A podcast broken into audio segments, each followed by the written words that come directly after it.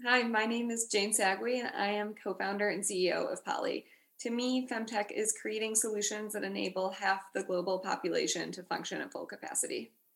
Welcome to Femtech Focus with Dr. Brittany Barreto, exploring the past, present, and future of women's health and wellness.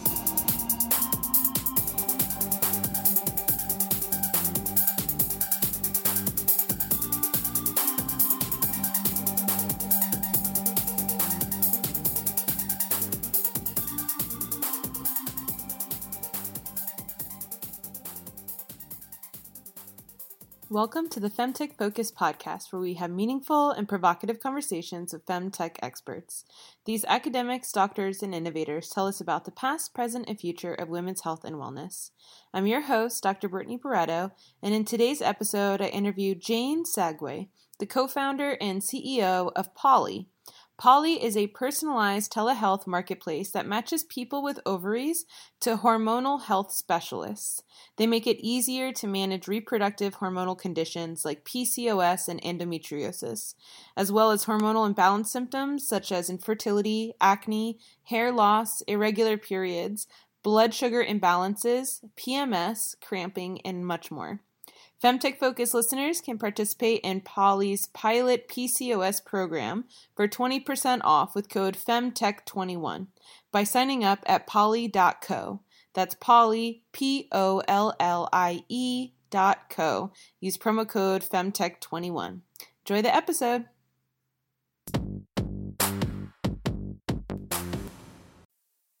Hey, Jane, welcome to the show. Hi, Brittany. Thank you so much for having me. I'm really excited to be here. I am very excited to have you. Where are you calling in from? I am in San Francisco right now. Have done a lot of bouncing around for the past year or so, but have been back in SF for the past month, which is nice. oh my gosh, like bouncing around the country? Yes, yeah. Spent a few months in Taos in New Mexico and then Denver and then went to Florida for a few months to spend the holidays with my parents and now I'm back in California. You're back at it. Oh man. Um is the is the energy there back yet? The Silicon Valley intensity is it there yet or or do you think it's going to be like always d- diluted now? Yeah, you know, it's a really good question. Um, when I first got back, it was right before New Year's and it was dead. Everything was still locked down. And so that was a little bit sad and definitely no energy at that point um, starting to come back. Outdoor dining is back open. Have done like a few walking meetings. I personally am considering leaving the Bay Area. My yeah. co-founder and I are not sure that we want to be building Pollie here, so I think we're going to be testing out um, both Denver and LA. But I, I think I don't think SF will ever completely go away. I think the same thing of New York. Um, yeah, I do think yeah. people are kind of opening up opening up their eyes to other places to live though yeah they're like oh wait i'm making investments through zoom like i don't need to like fly all the places and do all the things. Yeah i can get a lot more done if i just do it from home right? Yeah. Um, and also my investment isn't going into my founder's rent of this exactly. expensive thing. I rather my founder spend that money on facebook ads you know totally. acquiring customers or whatever. Yeah totally. it's interesting well, yeah. we always love to kick off our interviews with uh, some personal background about you. Uh, we would love to know where are you from? You know, did you go to school? What did you study? Did you have a career before this? And and how did you end up here in femtech? Awesome. No, love that question. And um, I am from Chicago, so proud Midwesterner. Uh, grew up in a suburb a little bit north of the city. And I went to college at Georgetown in DC um, really, really loved the DC area. Ended up moving up to New York at, right after college uh, with a bunch of my friends and did management consulting for several years right out of school. Was focused on digital health. Uh, really caught the startup bug while I was doing that that job, and then ended up moving out to California a little bit over three years ago at this point to work at a venture firm. And um, personally speaking, I have a condition called PCOS, which is an acronym for polycystic ovarian syndrome. I'm mm. sure many of your listeners are already familiar with it, but PCOS is a hormone imbalance that impacts one in 10 women. It's largely known as the leading cause of infertility, but it also leads to symptoms like hair loss, really bad acne, both of which I have been experiencing, um, bad hair growth on the face, mental health issues, gives you a 50% chance of developing diabetes by the age of 40. It's really this whole body chronic condition. Um, and can definitely get into more of that, but that was a very, very formative part of my early college experience and just kind of set me on this path for being obsessed with women's health. And aside from that, I am a big runner, um, really, really love all types of movement and have found a way to balance my running and PCOS, which has been a journey. Uh, really just love doing anything outside Pilates, yoga. Um, spending time with friends and uh, have gotten into sourdough bread making the past few years while in San Francisco. Um, it's so stereotypical it hurts, but it's a little bit about me. Don't put me in a box, although I definitely fit in that box. right? Like yeah, exactly. um, and so you're working at a venture fund in Silicon Valley. How long ago was it that you started Pollie? Yeah, so I started Pollie off the side of my desk in September of 2019. So I was still working full time at the VC fund. Mm-hmm. Um, Pollie is a telehealth solution for what we're defining as complex chronic conditions for females. We're starting with the broader umbrella of hormone imbalances, specifically with PCOS. And then our vision is really to move into like autoimmune disorders, digestive disorders, just mm-hmm. these conditions that have historically been really hard to get a diagnosis really, really hard to properly manage and impact women, and treatment is different for women than men. Um, and so while I was working full time at this VC fund, had been spending a lot of time focused on chronic condition management platforms, uh, particularly stuff in, like in the diabetes management space, hypertension and heart disease management space that's sold to employers and payers and basically was just thinking about what I wanted to do next. I had spent all of these years making PowerPoint decks and spending time in Excel and consulting and venture. Um, really knew that I wanted to dip my toes into more of an operating role and knew that I wanted to have that be something in, women's health. And just was having a lot of coffee chats with these different femtech companies in the Bay Area and, Cal- and LA and New York and stuff, and kept coming back to the same question, which was why was this chronic condition management platform playbook not being applied to a condition like PCOS. Um, mostly because PCOS is very, very managed with diet and lifestyle changes as well as hmm. medication, mm.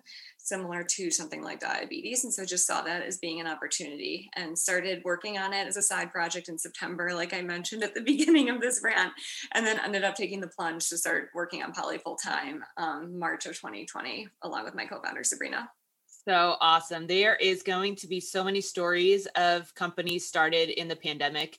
Um, yeah. we are about we're coming up on our one year at Femtech Focus, which oh I'm like, God. dude, we've done so much in a year. When I tell people that, they're like, wait, you've only been around a year? Like, yeah, that that really is shocking to me. You have such a presence. I, oh. I it in a few years. That's a huge oh. compliment. That's amazing.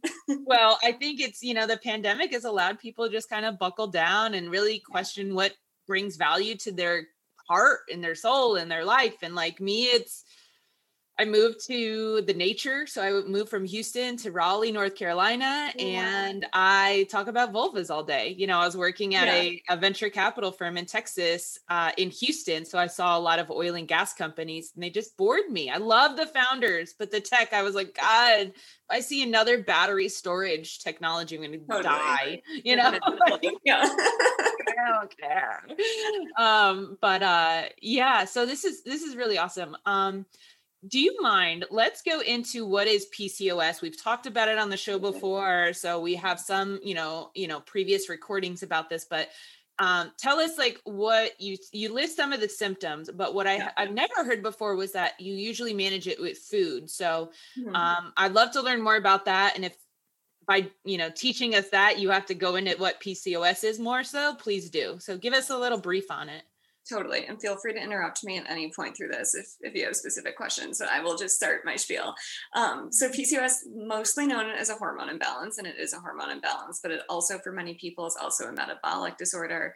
Um, it can be a genetic issue. Some people are thinking it's an autoimmune condition very much so kind of this misunderstood issue, but it is manageable. And so it's characterized by fulfilling two of three of what is called the Rotterdam criteria.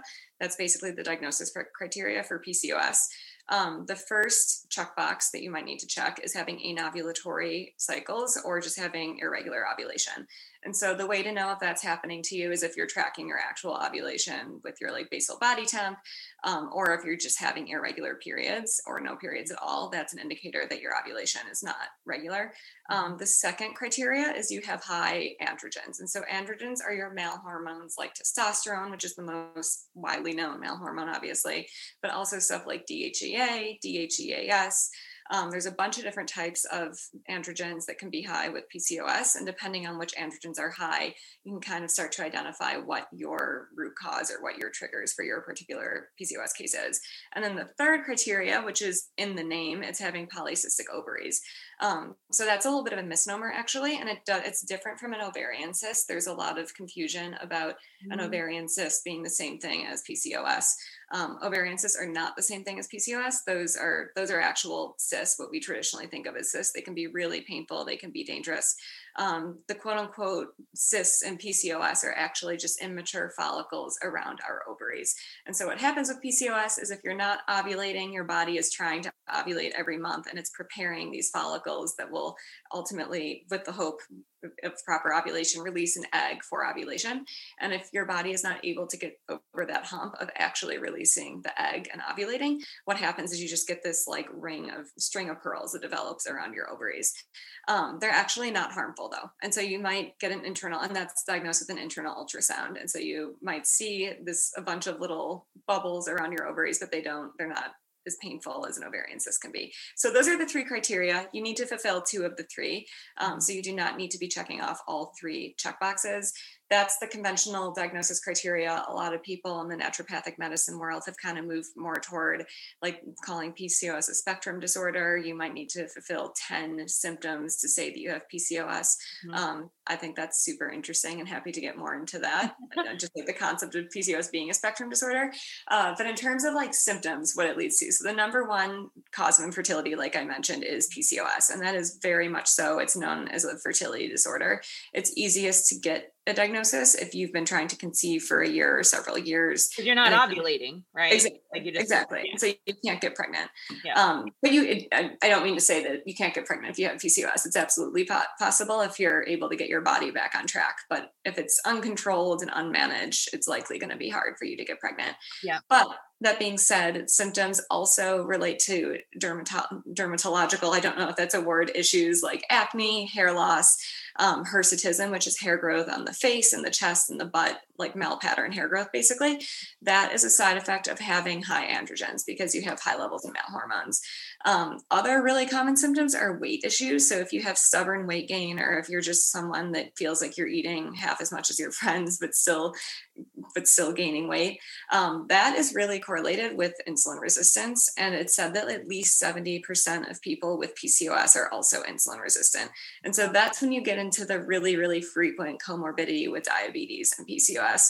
Um, and for those 70% insulin resistant cases, they're also very responsive to dietary changes again similar to diabetes so kind of managing your carbohydrate intake particularly um, like simple sugars and, and refined flours and stuff that can be really really helpful in bringing your insulin levels down and then in effect bringing your androgen levels down because there's this vicious cycle that occurs between high insulin and high androgens um, and then think, thinking about other issues i mean it also gives you a higher risk for uh, estrogen related cancers um, gives you a 3x higher risk of developing mental health issues like anxiety, depression, OCD.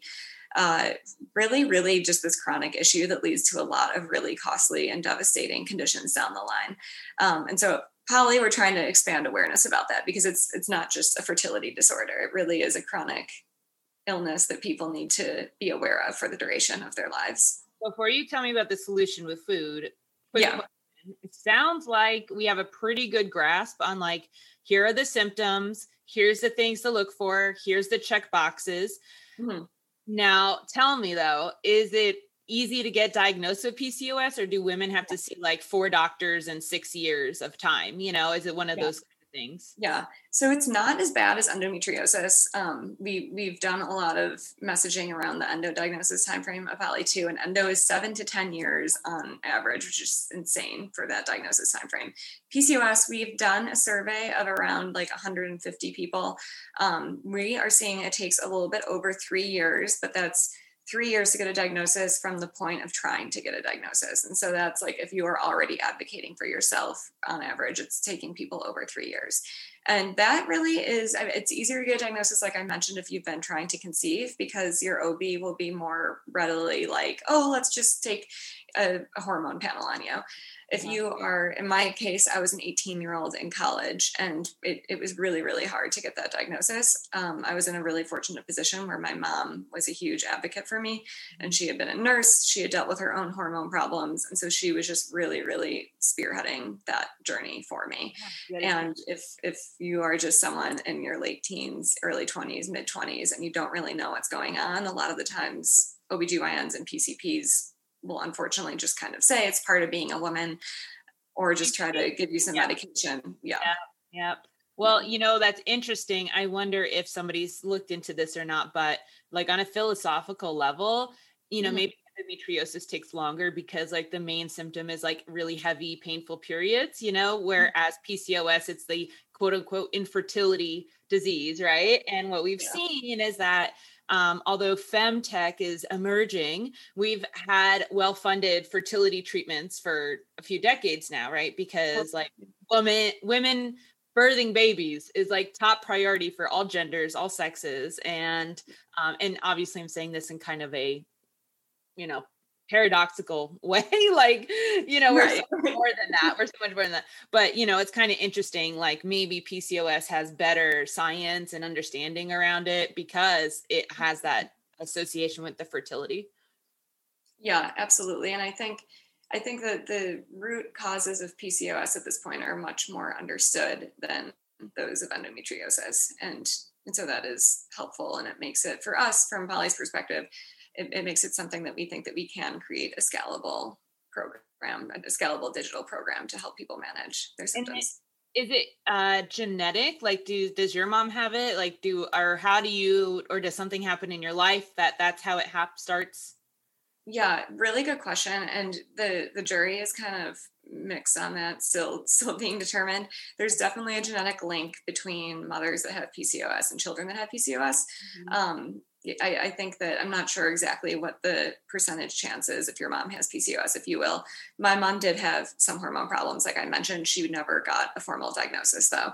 And so, kind of unsure. In terms of environmental factors, there's a lot of other evidence, um, anecdotal and some like emerging smaller studies that show that things like endocrine disruptors, so like stuff that is in your home, um, beauty products, makeup products, different sorts of plastics that we're using in our lives can put you into a state of hormone imbalance, including like something that triggers you to go into a state of PCOS.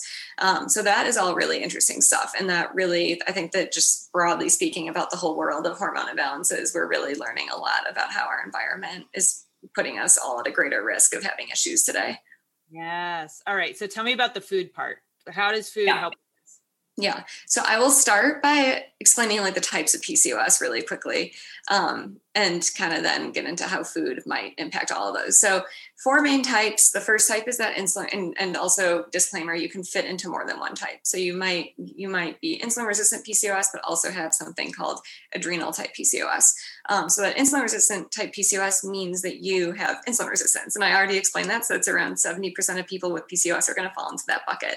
If you're insulin resistant, insulin is a, a hormone secreted by your pancreas, and basically it helps your body effectively use blood sugar as energy. And so if you're insulin resistant, it means that your body is not as effectively doing that conversion. So you need to constantly pump out more and more insulin. You're going to be tired, your blood sugar is going to be high. That can lead to diabetes down the line. And so for people that have insulin resistance, a lot of the times just being pay, paying attention to how many carbohydrates you're eating can really help keep that insulin in check. It's quite similar to diabetes and prediabetes management. Um, that being said, important to note that just like going on a keto diet might not be the best choice. It really is a person by person thing. And particularly with women, um, our hormones are pretty delicate, and there's a lot of evidence out there that keto is actually not the best thing for women to do. And so that being said, TLDR with this one is just be be wary of how many carbs you're eating.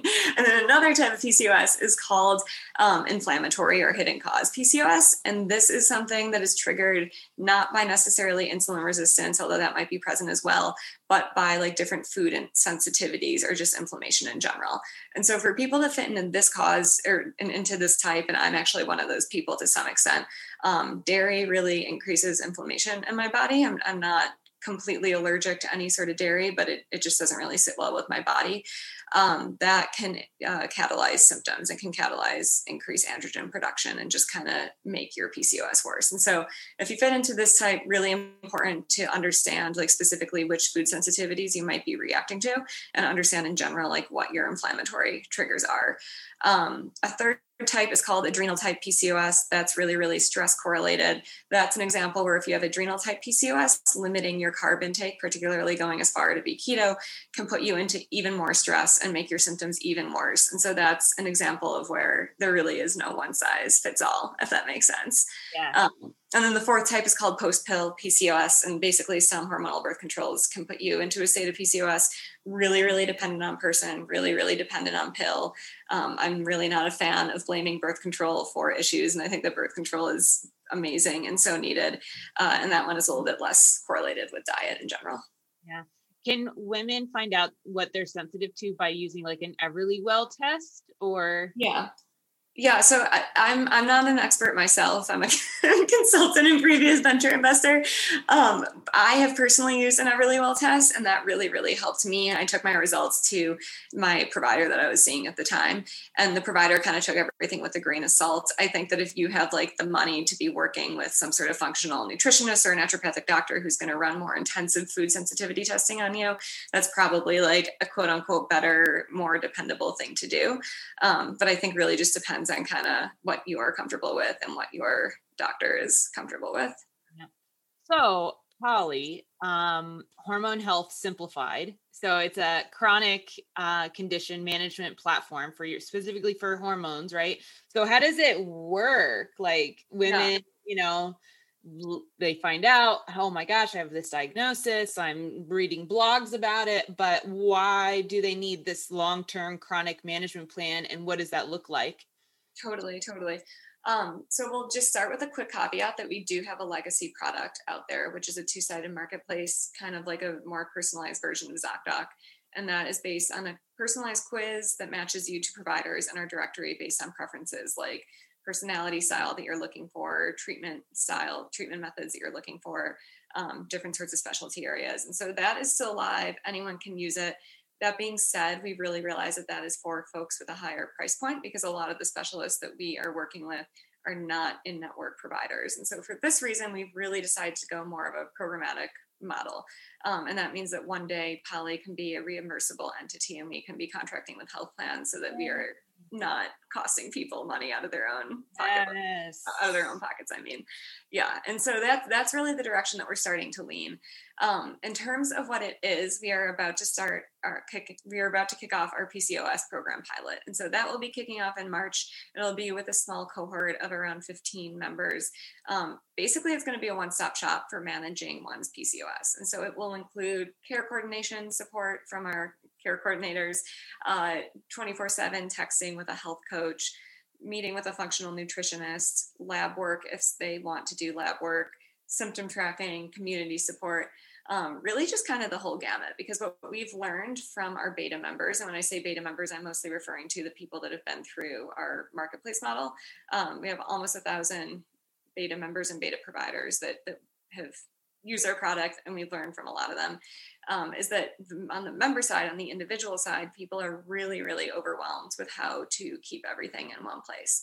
And there's not many symptom tracking apps out there for PCOS specifically. In fact, we haven't heard of any. There's a lot of fertility tracking apps, but they're not targeted specifically at PCOS. And so basically, we're just trying to create something that people can come to no matter what stage they're at in life. Um, we're really, really focused on making sure that we're combining functional and conventional medicine because, well, I'm a really big believer in functional medicine. I manage my PCOS without meds. The instant that I try to get pregnant, like five or 10 years down the line, if I'm having trouble, I will take all the medication I need. Um, and likewise, if I'm at a, if I am at a, at a point, I'm tripping over my words, where my acne gets really bad again, or I'm losing a lot of hair and it seems like hormonal birth control is the best way for me to just kind of put my hormones out of whatever craziness they're experiencing, uh, I'm going to want to go on hormonal birth control. And so we really want to make sure that we're encompassing both pharmaceutical treatment options as well as lifestyle treatment options, uh, so that people always have their their own little personalized support yes. mechanisms. I I love blending Western and Eastern medicine. I am a huge fan of that. You know, I um I do acupuncture and I take my Zoloft. You know yeah, I mean? amazing. Like, yeah. I will, you know, uh, use specific herbs or teas or whatever if I'm not feeling well. And I'm also going to get a prescription for antibiotics and take it. You know, like I'm one of those people that I'm like, let's do both. It seems like it's really great when we have both of these things, you know? Likewise. And I think I, for me, I mean, that's one of our biggest, most ambitious goals with Pollie is to really combine those two worlds. Mm-hmm. Um, and they're very siloed right now, like the conventional piece. There's so yeah. many medication delivery companies, and then the functional piece. There's so many very like woo woo holistic health platforms and I feel like they hate each other, you yes. know? Like when I see I had a woman, I called her my witch doctor very oh. lovingly, but that's like that's how I described her to my friends. And she did cupping and stuff, and she had all these mm. like crazy smells and sounds in her house that she didn't, whatever. She's my witch doctor. Yeah. She would be like, oh, you need to get off of those SSRIs. And I was like, no, girl, like just cut my back, you know, like like no, no no no no. Like i'm totally down with you like cupping out the trauma from my hips because i believe in that and i'm still gonna go see my therapist you know like but then also i see a regular physician and they're like you know what are all these marks? Why are you cupping? That doesn't really work. Like, listen i'm doing all the things okay? That's what i'm yeah. doing. Yeah. No i love it. I think that openness is really important and fingers crossed that that's where everyone is headed eventually. Yeah I, I have a question for you in terms of building your business. I'm seeing a lot of founders say, like, we're going to be the one stop shop marketplace, totally all the things, the trackers, the solutions, the prescript, like, we're going to do all of it uh, for X menopause or periods or whatever.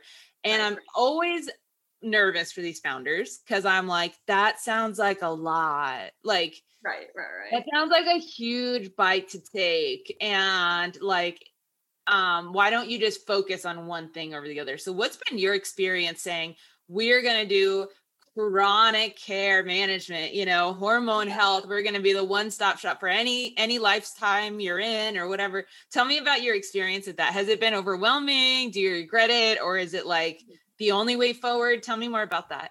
Yeah, so that is such a good question. I love it. Um, we get this a lot in investor meetings. There's a lot mm-hmm. of rhetoric and just a lot of theses out there that all of women's health is going to converge and there should be like one single women's health player.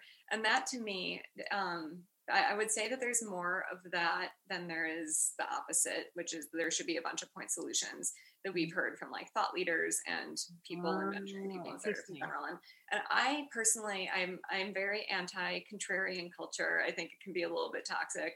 Um, I do have a little bit of a contrarian view though, which is I think that like really deep vertical solutions and even point solutions are needed within women's health in mm-hmm. order to effectively combat any of this. And so when I talk about complex chronic conditions and stuff, that very much so is our vision if pollie is still around in 10 years. And both sabrina my co-founder and myself are very ambitious and we hope to heck that pollie is still around in 10 years. Um, but we recognize that we can't boil the entire ocean to begin with. And so mm-hmm. that's why we're starting with pcos uh, primarily because it's still a really large market. It's impacting 10% of people with ovaries, which is around 7 million people in the US alone. And they're spending. How like, niche. That's so niche. Oh yeah, my God. Exactly, right? I know. I know. It's so niche. It's, and we get that so much. And, um, and, but we are starting with that because we, we want to be focused. And so I think that in my experience, particularly assessing other companies that were kind of creating these, and I really, I, we call ourselves a one stop shop. I need to figure out a better word for that. But but looking at other chronic condition management platforms, the ones that seem to do it best were those that started with a single disease or chronic condition yeah. or something. Yeah. So like Livongo starting just with diabetes and pre-diabetes and then moving into hypertension from from there um, that's really what we want to do. And so we're using this PCOS program as like our quote unquote flagship product and then plan to expand. We want to make sure that we're doing PCOS really, really well though before we move on to like hypothalamic amenorrhea, for example, which is another hormone issue. Um, we don't want to be trying to churn out too many programs for the for the pure sake of doing it. Uh, I, I again, I just believe very strongly in a very strong vertical solution. And so I do think, I mean, I think that creating something that is all encompassing for PCOS is ambitious enough. Um, I think it'll take us a few years to really perfect that. And then if we're able to, then can keep keep going from there. I love it. And um, you know, you said it's like one in 10, one in 10 women, right? Have yeah. PCOS. Um, is there any statistics on uh, different ethnic backgrounds having higher rates? Yes, yeah. So actually, um, Hispanic people with ovaries are like I think around two x more likely to have PCOS than than white people. Uh-huh. So that's a really big issue. That's also really tied to like socioeconomic issues, um, like systemic racism within how people are being treated in their healthcare experience uh, with the socioeconomic piece, it's it's really tied to like the blood sugar issue and the insulin resistance issue with Hispanic communities. Um, in terms of like Black populations, there's not really a higher correspondence actually with PCOS specifically, but Black females are like three x more likely to have fibroids than than white females, and that's I mean, I could have a two hour long conversation about that because that's very much so tied to systemic issues um, and even like issues in harmful products being marketed toward Black communities to assimilate to white culture that have a bunch of chemicals that just throw our hormones off and then make you grow fibroids. Um, and so won't really get into that now unless unless you want to but there's there's a lot of there's a lot of disparities within hormone imbalances specifically and that's where my sabrina and i are just so grateful that we started this company in 2020 when we really had no choice but to make sure that we were building this into Pollie's DNA. Um, and we're really, really grateful that we had the chance to build at a, at a point where the Black Lives Matter movement was coming to the forefront of everyone's mind again. Um, and hopefully we're able to really have an impact on some of this stuff. I love that. We've definitely have uh, specific episodes on Black maternal health, and I actually just recently did an interview um, uh, on a company called uh, Black Hair Management. Is literally like the name of the company, and and they were not sure that they were femtech, but they are because it's like you. Uh, what's currently like done with black hair is like so many chemicals that it's like bad for your health right? And so anyways y'all if you haven't heard that episode definitely go back. Um, we actually started to talk about pubic hair and like it was actually really really awesome episode but uh yeah no this is you know femtech is uh, you know i love to give this talk called the femtech landscape where i give an overview of the industry and i i talk about the quote unquote saturated areas of innovation where there's already a lot of products but all of those products are usually uh, targeting affluent white women. And so you know i get very upset when someone says oh like a PCOS company. Well, what about this PCOS company? And I'm like, there are literally so many women, and you need different branding for each. You need different strategies for each. Like one may be covered by insurance, one may be out of pocket, one may be, you know, over the counter. Like we need to target all the women, and like one company can't do that. Like, why are we always thinking all the women are all the same? Like, no, no, we need other brands, right? 100%. 100%. When you look at all of the ED and hair loss, male hair loss companies out there haven't really heard much about how why are there so many of those companies but yeah yeah it's like uh, there's something like 16 fda approved drugs for er- erectile dysfunction and there's only one maybe two fda approved uh, sexual dysfunction drugs for women that are approved. So yeah. no it's just my oh yeah yeah well, this has been so much fun. I have two last questions for you as we're finishing up here. The first one is we have a lot of aspiring femtech founders that listen. Um, what is an area in women's health and wellness that you think still needs innovating? Oh, that's a good question. I would say just generally sex education, particularly for younger for younger people. And I think that um there's a lot of like general education like education focused brands out there that are targeted at millennials and even like older Gen Z people out there. Um, but in terms of like learning about our reproductive system in middle school and high school, I think that our country is just like so not good at, at teaching that. Um, and basically, we all, I, I went to a Catholic high school. And so we were kind of taught like, if you have sex, you'll get pregnant. Not saying that we should be teaching high schoolers to like use fertility awareness method as birth control. Don't think that we should be doing that whatsoever. Um, but I do think that there's just like such a core element of understanding your body that we were not taught as children um, culturally. And I really did a lot of this education myself when I first got my PCOS diagnosis because I was trying to figure out like how do I get my body back on track? How do I know if I'm starting to ovulate again? Why is this happening to me? And so I just did like such a deep dive at like 18, 19 years old. And there is a lot that I learned about just how female bodies work.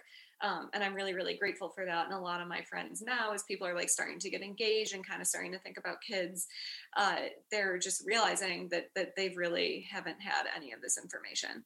Um, and so I'm I'm grateful that I did a lot of that myself when I was younger. But I think that a lot of us are kind of behind, and I think that particularly for the younger generation, I think a company that's focused on that is is very much so needed. And I know there's definitely a few players out there, but no one that's like a total house name yet. I do not envy the people taking on that challenge because there's there's been, you know, we've done over 100 episodes. So there's been other people have said that too, sex ed, right? Yeah. And I believe I'm like, yep, we oh man, we need to help the youth not learn that sex is porn and porn yeah. is sex, you know, like cuz that is what they're learning from and like here's all of the, you know, consequences of that like there's so many the ripple effect but what I don't envy is trying to um, sex ed for anyone under 18 requires like that parental approval, school approval, government, religion. I'm like, oh, God bless you. Like for me, I was able to just like make an account on Spotify and start in- interviewing people on Zoom. Like my yeah. barrier to being able to say vulva whenever I want, like yeah. nah, not much barrier. I can do yeah. Right. So I don't envy the people that have to de- deal with the bureaucracy and the red tape to get that done. But gosh, it's important. So God bless them. Whoever you are, if you're doing, if you're fighting that fight, thank you. Yeah, keep doing it. keep doing it. I don't know if I'd, I'd have the patience. So keep going. That's amazing. Um, and then our last question is what do you think the femtech industry as a whole needs the most right now in order to be successful? Oh, that's such a good question. Um, I would say in general, working together. And I think that there's, I've met a lot of amazing founders that are working together, and everyone is trying to just uplift femtech as a whole. Um, I think, like from the venture community, especially, there's a lot of like kind of pitting companies against one another almost. And the amount of times that we've walked into a meeting and been compared to some women's health company that is entirely different from what we're doing. Um, it's it's a little bit it's i mean it's just it's wild it's wild. And i think that we do need to work together to really make a difference systemically. Um, even what we were talking about earlier in terms of conventional medicine and functional medicine being siloed i think that bringing those two worlds together is really really important. Um, making sure that even if we do have a bunch of point solutions or a bunch of vertical solutions that there's a way for them to be mesh. So, like for Pollie, that would mean having partners that are focused on egg freezing and IVF because we don't want to touch that, but we would absolutely partner with companies that are doing that so that we can provide our members the best experience with that company that is really, really dedicated to providing the best experience for that. Um, so I think that that that to me is just such an important piece that hasn't totally taken taken hold yet. Mm-hmm. I feel like within our community of founders, there's a lot of energy and desire to collaborate. And what I hear you saying is this um, like people outside of femtech being like, oh, but there's already one company doing that right? And we've already covered, we just covered that. No, no, no. We need lots of companies. Just like how there's like 10 dating apps on my phone at any given time. Right, I should have 10 different tampons to pick from, 10 different PCOS websites to log on to. Like I, I just all the things, right? Exactly. So crazy, crazy. This has been so much fun. You're amazing. Uh, love Pollie and uh, excited to see where things go for you next. Thank you so much, Brittany. Thank you for taking the time. This was a blast and really loved this podcast and was just so excited to be involved.